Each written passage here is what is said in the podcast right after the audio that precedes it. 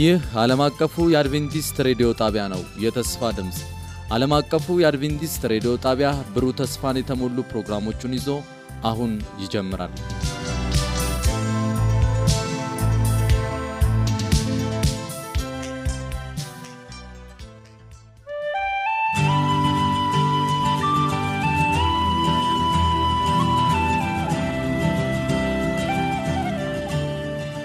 እንደምን ሰነበታችሁ ውድ አድማጮቻችን። ይህ ዓለም አቀፉ የአድቬንቲስት ሬዲዮ የአማርኛ ቋንቋ ስርጭታችን ነው።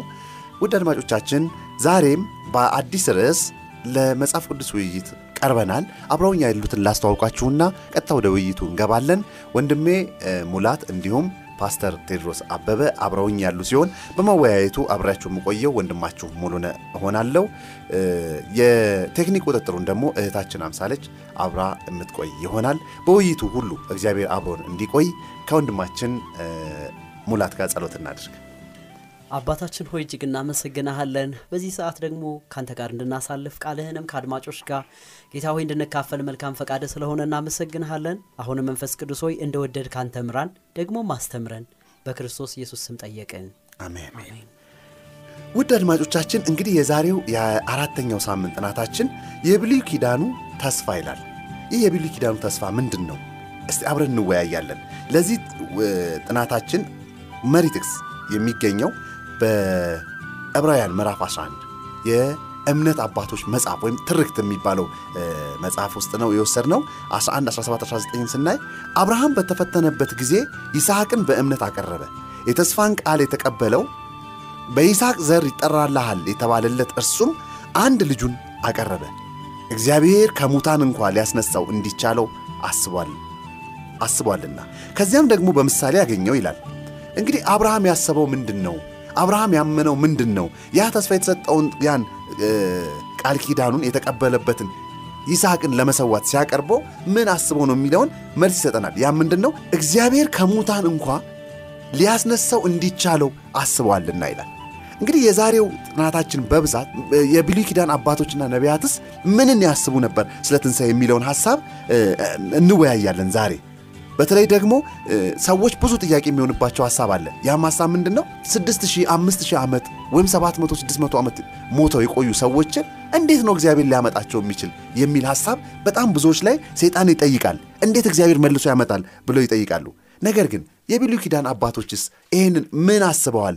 ምን አምነው ነበር ያለፉት ለሚለው ነው እንግዲህ አብርሃም ከሙታን እንኳን እንዲያስነሳው አስቧልና የሚለው እንግዲህ ቀጥታ ወደ ወንድሜ ቴድሮስ ፓስተር ቴድሮስ ልምጣ። ፓስተር ይህንን ሐሳብ ስናነሳ በጣም በመጽሐፍ ቅዱስ ውስጥ የእምነት መገለጫ ከሚባሉት አንዱ ኢዮብ ነው። ኢዮብ ምናልባት ከአራት ሺህ ዓመት በፊት የተጻፈ መጽሐፍ ነው። ኢዮብ እምነቱ ከትንሣኤ ጋር ተያይዞ ምን እንደነበረ ከዮሐንስ ወንጌል ምዕራፍ 1 18 እና ከአንደኛ ጢሞቴዎስ 6 16 ጋር አነጻጽረህ የኢዮብን እምነት እንዴት ትገልጸዋል? በጣም የሚደነቅ የሚደንቅ ነው የኢዮብ እምነት በእውነት እጅግ በጣም የሚደነቅ ነገር ነው። ምክንያቱም ከኢዮብ ከደረሰበት መከራና ስቃይ አንጻር ስንመለከተው እንደዚህ አይነት እምነት በውስጡ መገኘቱ ራሱ እጅግ በጣም ያስደንቃል። ምክንያቱም በመጀመሪያ ንብረቱ ሁሉ ጠፋ፣ ቀጥሎ ልጆቹ ሁሉ ጨረሰ፣ ልጆቹ በሙሉ ሞቱ። ከዛ በኋላ እንደገና በሱ ላይ ህመም፣ ቁስል፣ ትልቅ የሆነ በሽታ ወደቀበት እና እንግዲህ ኢዮብ በሴጣንና በእግዚአብሔር መካከል ያለውን ጦርነት ወይም በሴጣንና በእግዚአብሔር መካከል ያለውን ግድግድ ምንም የሚያውቀው ነገር የለም። ምንም የሚያውቀው ነገር የለም እና ይሄ ሁሉ መከራ ሲመጣበት እንመለከታለን። የራሱ ሚስት እንኳን እግዚአብሔርን ረግመህ ሙት ነው ያለችው እንጂ ረግመህ ኑር እንኳን አላለችውም። ረግመህ ሙት በቃ ምንም ሞት የማይቀርልህ ነው ብላ ተስፋ እንዳስቆረጠችው እናያለን። እሱ ግን እምነቱ በእግዚአብሔር ላይ ጽኑ ነበር። እምነቱ እስከ መቼ እስከ የት ድረስ ነው የሚለውን ስንመለከት በዚህ ምድር ላይ ስለሚሆነው ብቻ ሳይሆን ሞቶ እንኳን ከሞተም በኋላ እምነቱ በእግዚአብሔር ላይ የጸና መሆኑን ነው የምንመለከተው እና በጣም የታወቀው የእሱ ንግግር በዛ በኢዮብ ምዕራፍ 19 ከቁጥር 25 እስከ 27 ላይ ያለውን ስንመለከት እጅግ በጣም ያስደንቀናል። እንደዚህ ነው ያለው፣ እኔን ግን የሚበዠኝን ሕያው እንደሆነ በመጨረሻም ዘመን በምድር ላይ እንዲቆም አውቃለሁ። ይህ ቁርበቴ ከጠፋ በኋላ በዚያን ጊዜ ከሥጋ የተለይቼ እግዚአብሔርን እንዳየው አውቃለሁ። እኔ ራሴ አየዋለሁ፣ ዐይኖቼም ይመለከቱታል። ከእኔ ሌላም አይደለም፣ ልቤ በናፍቆት ዝሏል ይላል እና በጣም የሚያስደንቅ ነው። ልቡ ትንሣኤን ይመኝ ነበር፣ ትንሣኤን ይናፍቅ እንደነበረ ነው የምንመለከተው። በጣም የሚያስገርም ነውና ይሄ ሁሉ መከራ የደረሰበት ሰው እግዚአብሔርን ማማረር እና እግዚአብሔር በቃ እግዚአብሔር ከእግዚአብሔር ምንም ተስፋ አልጠብቅም ማለት ሲጠበቅበት፣ ነገር ግን ቢሞት እንኳን እግዚአብሔርን ተስፋ እንደሚያደርግ እንመለከታለን ወይም እናያለን ማለት ነው። ሞት በምንም አይነት መንገድ ለጻዲቁ ኢዮብም ሆነ ለማናቸውም ሰው የማይቀር ነገር ነው። በአንደኛ ጢሞቴዎስ ምዕራፍ 6 ቁጥር 16 ላይ ጳውሎስ የሚያረጋግጥልን ምንድን ነው? እግዚአብሔር ብቻ እርሱ ብቻ የማይሞት አምላክ ነው ይላል። ከዛ ውጭ ያለ ሞት ወደዚህ ምድር ገብተዋል። ሁላችንም ሟቾች መሆናችንን ማወቅ ይኖርብናል። በምድር ላይም በምንኖርበት ጊዜ ብዙ ጊዜ ህይወት በዚህ ምድር ላይ ያለች ህይወት ፍትሐዊ አይደለችም ፍትሐዊ አይደለችም እና ጻድቃን ሰዎች ሲንገላቱ፣ መከራ ሲደርስባቸው፣ በግፍም ሲገደሉ እንመለከታለን። ለዚህ ምሳሌያችን ኢዮብ ራሱ በእሱ ላይ የደረሰው መከራና ስቃይ ለዚህ ምሳሌ እንደሆነ እንመለከታለን። ያንን ሁሉ ስንመለከት በምድር ላይ ፍትህን ለማግኘት በጣም ያዳግታል። ነገር ግን እግዚአብሔር ለታማኝ ልጆቹ የትንሣኤ ተስፋና ታላቅ የሆነ ነገር እንዳዘጋጀላቸው ምንም ጥርጥር የለውም። እና የኢዮብ እምነት ግን የሚያስደንቀው ከሞት በኋላ እንኳን ከሞተም በኋላ እንኳን ኢዮብ ተስፋውን ያንን ተስፋዋን እንደያዘ እንደሚሞት ያረጋገጠ ነው። እና በኢዮብ መጽሐፍ ላይ ምዕራፍ 13 ቁጥር 15 ላይ ሄደን ስንመለከት ቢገለኝስ እንኳን እርሱን በትዕግስት እጠባበቃለሁ ቢገለኝስ እንኳን እሱን በትዕግስት እጠባበቃለሁ ይላል። እና ሞት በእውነት ለክርስቲያኖች በተለይ በዚህ ምድር ላይ ላለን ክርስቲያኖች ሞት የመጨረሻና በቃ ማክተሚያ ቢሆን በጣም ያሳዝናል። ጳውሎስም እንደዛ ነው የሚለው። ጳውሎስ በዚህ ምድር ላይ ተስፋ አድርገን ቢሆን ኖሮ እንደኛ እንደ ክርስቲያኖች ምስኪን አይኖርም ይላል። ነገር ግን እኛ ምድር በሙሉ የምድርም ሀብት ሆነ የምድር ሕይወት ጠፊ መሆኑንና የማይጠፋና ዘላለማዊ የሆነ ተስፋ ከእግዚአብሔር ዘንድ እንዳለ ስለምናምን ነው ሕይወታ እንትን እምነታችን በቃ የለመለመ ሆኖ የሚታየው እና ይሄ በጣም ከሚያስደንቅ ነገር ኢዮብ ብቻ ሳይሆን ለምሳሌ ማርታንም መጥቀስ እንችላለን። ማርታን በዮሐንስ ወንጌል ምዕራፍ 11 ላይ ቁጥር 24 ላይ ሄደን ስንመለከት አላዛር ወንድሟ ከሞተ በኋላ ክርስቶስ ዘግይቶ ሲመጣ ስታገኘው ኢየሱስን በመጨ ምንድን ያለችው?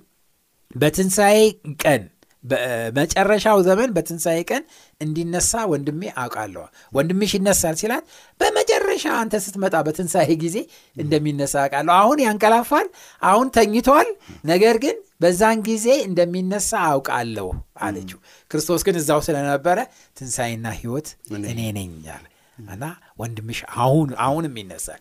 ክርስቶስ አዘዘ አላዛር ብሎ በተናገረ ጊዜ አላዛር ወጣ እና አንድም ጽሑፍ ላይ ሳነብሳለ እንደዚህ የሚላል አላዛር ባይል ዝም ብሎ ሙታን ቢል ኖሮ ጠቅላላ እዛ ያለው መቃብር ውስጥ ያለው በሙሉ ነበር የሚወጣው። ግን ለይቶ አላዛር ሆይ ውጣ እና ይሄ ድምፅ ደግሞ በትንሣኤ ቀን ያንቀላፉትን የሚቀሰቅሰው ተመሳሳይ ድምፅ ነው እና ክርስቶስ ሲመጣ ሙታን አንቀላፍታችሁ ያላችሁ ቅዱሳን ተነሱ ብሎ ሲናገር ሁሉም እንደሚነሱ ስለምናምን ይህ ተስፋና ይህ እምነት ትልቁ በእምነታችን ውስጥ በመጽሐፍ ቅዱስ ውስጥ ያገኘነው ትልቅ በረከት ነው ማለት ነው። አሜን። እግዚአብሔር ይባርክ ፓስተር። እንግዲህ ይሄ ኢዮብ ነው ከዛሬ አራት ሺህ ዓመት በፊት የኖረ ሰው ነው ተብሎ የሚታመነው ኢዮብ እምነቱ እንግዲህ አሁን ፓስተር በደንብ እንዳስቀመጥከው ነው።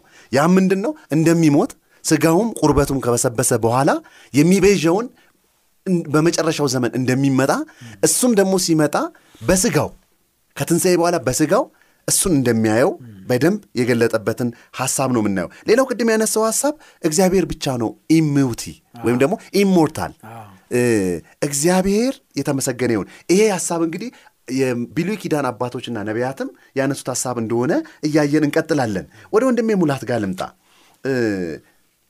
ከመጽሐፍ ቅዱስ በጣም ከሚወደዱ እንደ ልቤ ከተባሉት ነቢያት መካከል ዳዊት አንዱ ነው።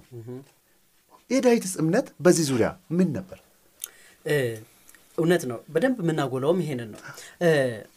እንደዚህ ይላል ዳዊት በመዝሙር 49 የተወሰኑትን ቁጥሮች ለአንብብ። አድማጮች ግን ከ- ከ6 እስከ 14 ያለውን እንዲያነቡ ልጋብዝ። እኔ ግን ከ10 ጀምሬ እስከ 14 ላንብብ።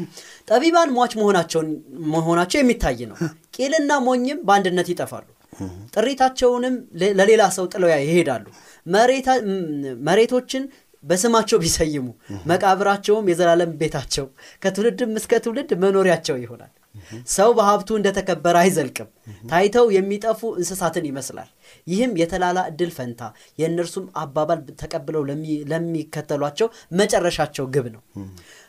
እንደ- በጎች ሲኦል የተዳረጉ ናቸው፣ ለሲኦል የተዳረጉ ናቸው። ሞትም እረኛቸው ይሆናል። ቀኖች በማለዳ ቅኖች በማለዳ ይጓዛቸው ይገዟቸዋል። አካላቸውም ከክብር ቤታቸው እርቆ በሲኦል ይፈራርሳል ይላል።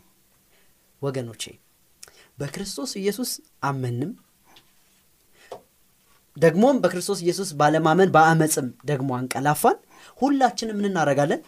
እንሞት እናንቀላፋለን። እኛ ሞት ብለን የምንጠራው የመጀመሪያው የመጀመሪያው ማንቀላፋት በሰው ልጆች ሁሉ ላይ ምን ያደርጋል? ይመጣል። ይሄንን ኃይል ይሄን የመቃብር ኃይል ይሄን የሞት ኃይል ይሄን የእንቅልፍ ኃይል ማንቃት የሚችል ከመለኮት በስተቀር የለም። ይሄን ዳዊት ያምናል። እንደውም አንድ ነገር እንጨምር። ሰይጣንም ቢሆን ሙታንን ማንቃት አይችልም። መቃብርን መፈንቀል አይችልም። መዝጋት ይችላል። እሱ እንደምታውቁት አይደል? ክርስቶስ ኢየሱስን ከሙታን መካከል ሊያስቀረው በምን አስጠበቀ? በሮማውያን ወታደር አሽጎ ምን አረገ? ሞትን ግን ድል የሚነሳ አለ። አሜን። ጌታ ኢየሱስ ክርስቶስ ብቻ ነው ሞትን ምን ያደረገው ድል ያደረገው። እንደውም ብዙ ጊዜ እናነሳለን አይደል ወገኖቼ፣ ክርስቶስ ኢየሱስ እኮ መቶም ሁለተኛው ሞት ባይሞት ኖሮ ኤልያስ እና ሙሴ እንኳ ወርደው ምን ያደረጉ ነበር? ዘላለማዊ ሞት ሄኖክን ጨምሮ ምን ያደረጉ ነበር? ይሞቱ ነበር። ስለዚህ የሁለተኛው ሞት ቁልፍ ያለው በማን እጅ ብቻ ነው? በክርስቶስ ኢየሱስ ብቻ ነው። ስለዚህ ዳዊት ዳዊት ይህንን ያምናል። እንዲህ ይላል መዝሙር 149 ቁጥር 15 እ፣ እግዚአብሔር ግን ነፍሴን ከሲኦል እጅ ይቤዣታል። ሲኦል የሚለው ቃል መቃብርን የሚወክል ሲሆን ሄዳችሁ በደንብ ማብራሪያዎችን መመልከት በእርግጥም በእርሱ ዘንድ ተቀባይነት አለኝ ይላል ዳዊት።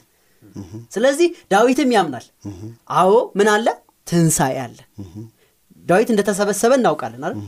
ከአባቶቹ ጋር ምን ያደረገ የለን አርፏል። አንቀላፍቷል። እስካሁን በ- በምንድን ነው እንደውም ጴጥሮስ ሲጠቅስ አይደል? መቃብሩን- የሐዋርያ ሥራ መቃብሩን- በመካከላችን አለ። እስካሁን ምን እንዳደረገ እናውቃለን፣ እንዳንቀላፋ እናውቃለን። ወደ ሰማይ አልወጣም አልወጣም።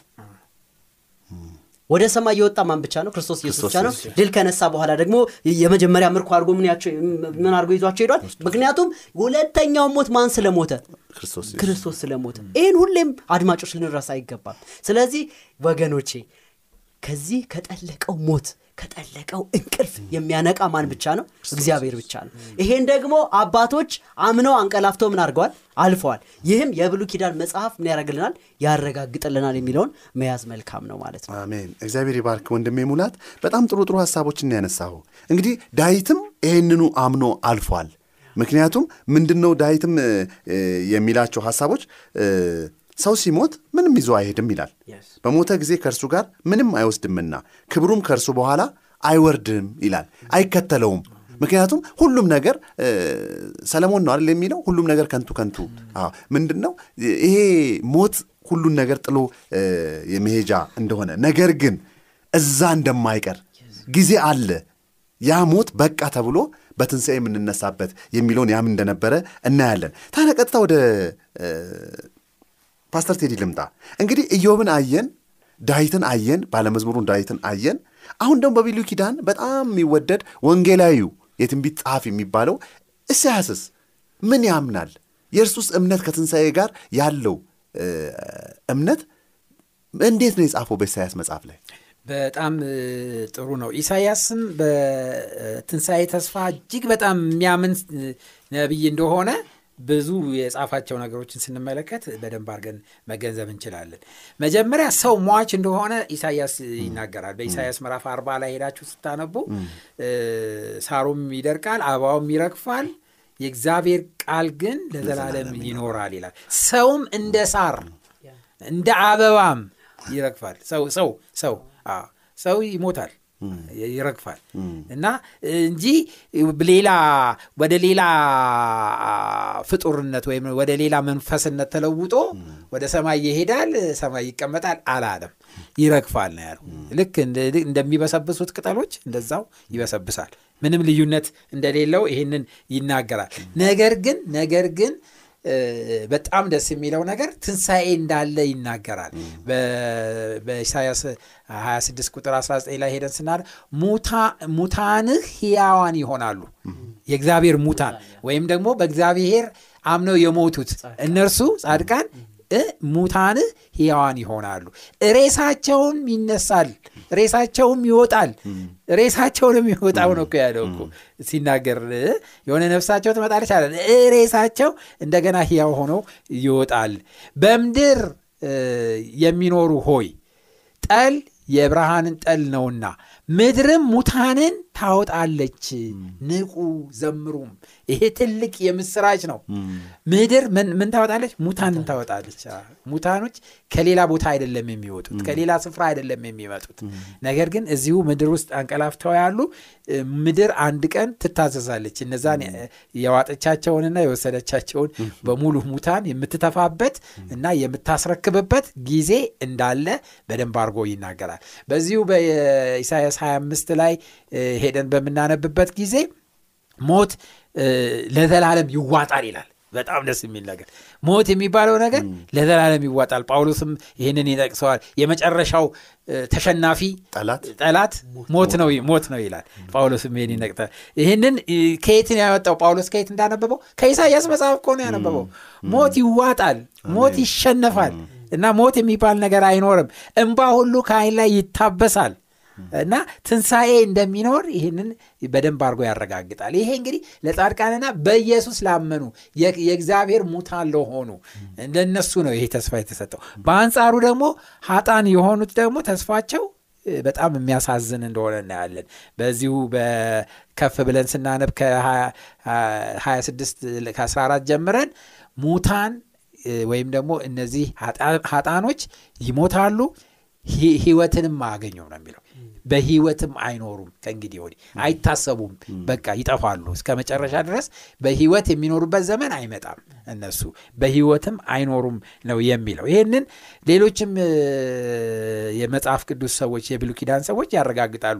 ለምሳሌ አንዱ የሚያረጋግጥልን ሚልኪያስ ነው። የሙታን ወይም የኃጢአተኞች የመጨረሻ ተስፋ ምን እንደሆነ ሲናገር እግዚአብሔር እንደ ምድጃ የምታቃጥል ቀን ይመጣል።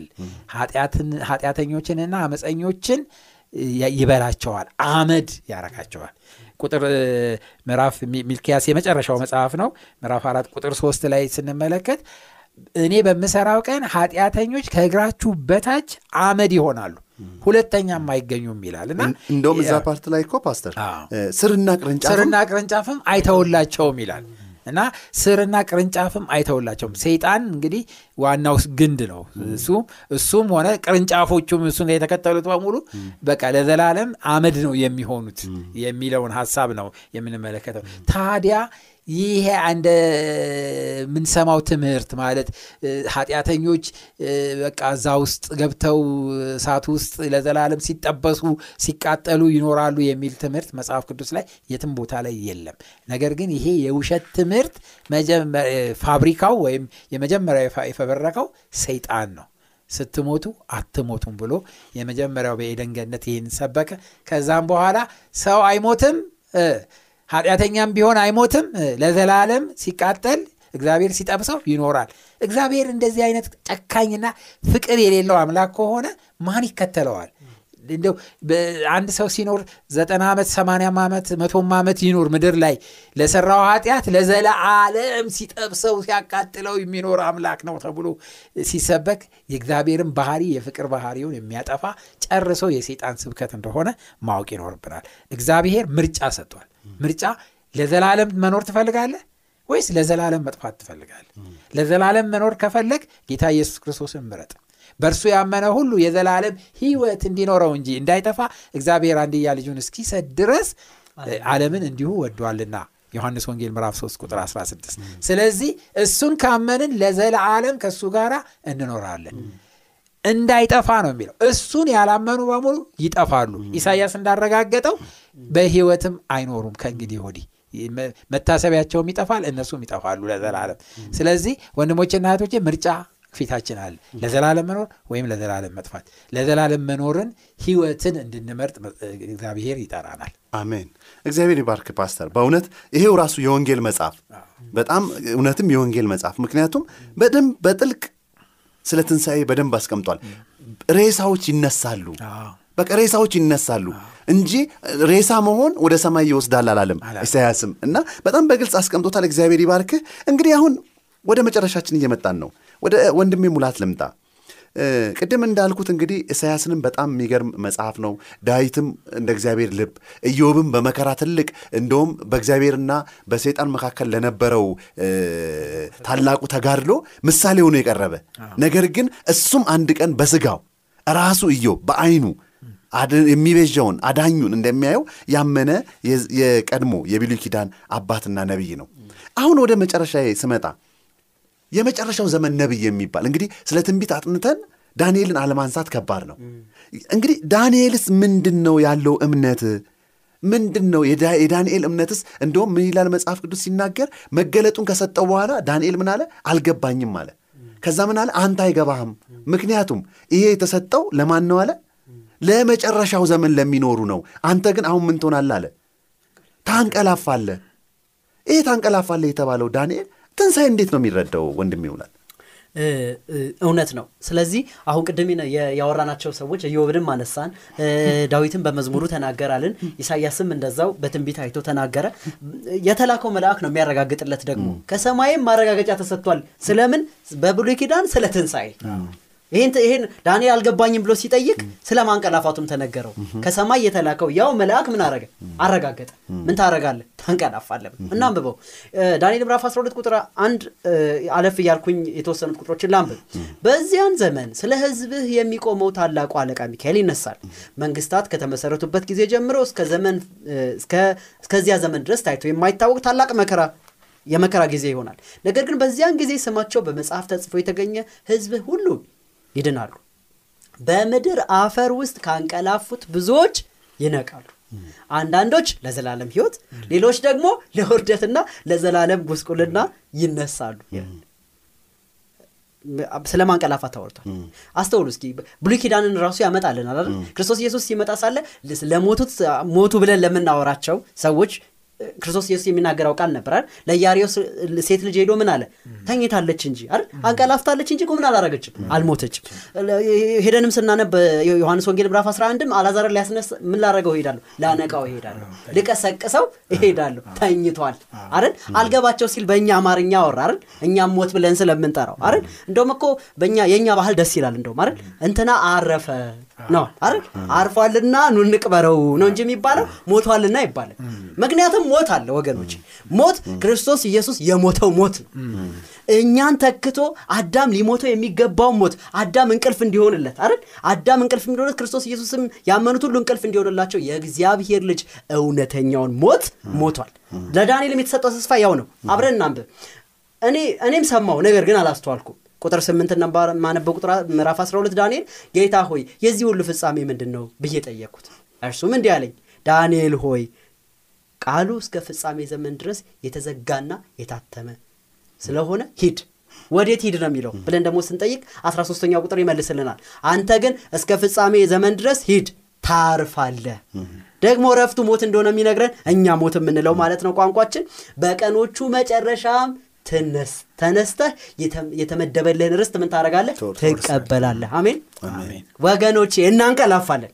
ክርስቶስ ኢየሱስ አሁን ማይመጣ ከሆነ ሁላችንም እናደርጋለን። ጳውሎስም ይላል አይደል በአንደኛ ተሰሎንቄ ይነግረናል። ሁላችን ምን አናረግም? አናንቀላፋ አይደል ነገር ግን ያንቀላፉት ምን ያደርጋሉ? ይነቃሉ። እኛም በህይወት ያለን የማይሞተው ምን እናደርጋለን? እንለብሳለን ይላል። ስለዚህ ማንቀላፋት አለ። የዳንኤልን መጽሐፍ ብሉይ ኪዳን በብሉይ ኪዳን የተዘገቡልን ዘገባዎች ሁሉ የሚነግሩን ነገር ቢኖር ትንሣኤ ሙታን አለ። ትንሣኤ ሙታን ያለው ደግሞ በክርስቶስ ኢየሱስ ነው። ከሩቅ እኮ ነው አይተው ያንቀላፉት አይደል? እርሱ እኮ ባይመጣ እነሱም አይነሱም። አምነ የሞቱት እንኳ ክርስቶስ ኢየሱስ ባይነቃ ኖሮ ማንም የሚነቃ የለም ስለዚህ ብሉይ ኪዳንም የሚያረጋግጥልን ነገር ሰደቃውያን እንደሚያምኑት አይደለም። ወይም በዚህ ዘመን ያሉ አንዳንዶች ደግሞ ሞት ይሄኛው እንቅልፍ የመጨረሻ እንደሆነ የሚሰብኩ ስንቶች አሉ። ነገር ግን ወገኖች ትንሣኤን ሙታን አለ። ክርስቶስ ኢየሱስ በኩራት ሆኖ ምን አድርጓል? ተነስቷል። አንድ ቀን ደግሞ መቃብር ያሉትን ሊጠራ ምን ያደርጋል? በቅርብ ነው ደስ የሚለው። በዚህ ትውልድ ሊሆን ይችላል ወገኖቼ። እኛ የመጨረሻው ትውልድ ዘመኖች እንደሆነ እናምናለን። ስለዚህ አዎ ወገኖቼ ብሉይ አባቶች እንዳንቀላፉ ሁሉ አንድ ቀን በቅርብ ይነቃሉ። በእኛ ዘመን ከመጣ በክብር ደግሞ እንነጠቃለን። ለዛ ቀን ያድርሰን። አሜን። እግዚአብሔር ይባርክህ ወንድሜ ሙላት። እውነት ነው ውድ አድማጮቻችን እንግዲህ ባለፈው ሳምንት ጀምሮ ላለፉት ሶስት ሳምንታት እንዳወራ ነው ስለ ሞትና አሟሟት እንዲሁም ስለ ዘላለሙ ተስፋ እየተወያየን ያለ ነው በዚህ ውይይታችን ውስጥ ታዲያ ትልቁ ያነሳነው ነጥቦቻችን ምንድን ነበሩ? ነፍስ አትሞትም የሚለው ሐሳብ በዘፍጥረት ሶስት ላይ ሰይጣን አሳሳቹ አታላዩ የውሸት አባት የሆነው ለሔዋን የነገራትን ትምህርት ዛሬም ድረስ እንዳለ የዛሬ 6000 ዓመት የተዋሸው ውሸት ዛሬ በጣም ምድርን እንዳጥለቀለቀ እናያለን። ነገር ግን ከዛ በተቃራኒው የመጽሐፍ ቅዱስ የብሉይ ኪዳን አባቶችና ነቢያት ግን እውነተኛውን የመጽሐፍ ቅዱስ አስተምህሮ ነፍስ የምትባለዋ እሱ እኛ እንደሆነን እኛ ሕያው ነፍስ እንደሆነን እግዚአብሔር ከጭቃ አብጅቶ ሕይወትን እፍ ካለበት በኋላ ሰው እንዳደረገውና ያም ሰው ኃጢአት በመስራቱ ሊሞት ለዘላለም ሞት ተሰጥቶ እንደነበረ ነገር ግን የእሱን ሞት ክርስቶስ ስለተካ ትንሣኤን እንደምንጠበቅ በዛ ትንሣኤም ልክ በዳንኤል ላይ እንደተጻፈው በምድር ትቢያ ውስጥ ያሉት ጻድቃንም ኃጢያንም እኩል እንደሚነሱ ጻድቃኖቹ ለክብር ትንሣኤ ኃጢያኖቹ ደግሞ ለዘላለም ቁስቅልና ለዘላለም ሞት እንደሚነሱ አይተናል። ደግሞ መጽሐፍ ቅዱስ እንደሚነግረን ከምንም ያመጣው እግዚአብሔር በትንሣኤ ቀን ምድር ሙታኖቿን ምን ትሰጣለች አልን? ቅድም ሬሳዎችን ሙታንን ትሰጣለች። ለምን? በሕይወት እንዲኖሩ። ስለዚህም እግዚአብሔር ሕይወት ሰጪው የሆነው በደሙ የገዛቸውን በመጀመሪያው ትንሣኤ ይጠራቸዋል። እናም እስከዛች የድል ሰዓት ድረስ የመጨረሻው መለከት እስኪነፋና ሰፊው ሰራዊት ወደ ዘላለማዊ ድል እስኪመጣ ድረስ ያንቀላፉት ቅዱሳን ሁሉ በደህና ይጠበቃሉ፣ እዛው ይጠብቃሉ። እግዚአብሔር ስማቸውን የሚያውቃቸው እንደ ውድ እንቁ እንቁም ተጠብቀዋል። በሕይወት በነበሩበት ጊዜ በውስጣቸው ባደረው በአዳኙ ኃይል እና የመለኮታዊ ተፈጥሮ ተካፋዮች በመሆናቸው ከሞት ወጥተዋል ይላል። ስለዚህ ጻድቃንም ሙታንም በምድር ውስጥ ከመቃብር በታች ይቆያሉ። እስከ መቼ? በመጀመሪያው ትንሣኤ ጻድቃን ይነሳሉ። ከአንድ ሺህ ዓመት በኋላ ግን ለፍርድ ኃጢያን ይነሳሉ። ይሄ የብሉይ ኪዳን ነቢያትና አባቶችም ያመኑበት ክርስቶስም ያስተማረው ትምህርት እንደሆነ አይተናል። እናንተስ ምን ትላላችሁ? ለሚኖራችሁ ጥያቄ ወይም አስተያየት በስልክ ቁጥራችን 0910 81 82 81 ላይ ብደውሉልን ሁልጊዜ በራችን ክፍት ነው። የበለጠውን ደግሞ መጽሐፍ ቅዱስ እንድታነቡ እናበረታታችኋለን። መልካም ሳምንት፣ መልካም ጊዜ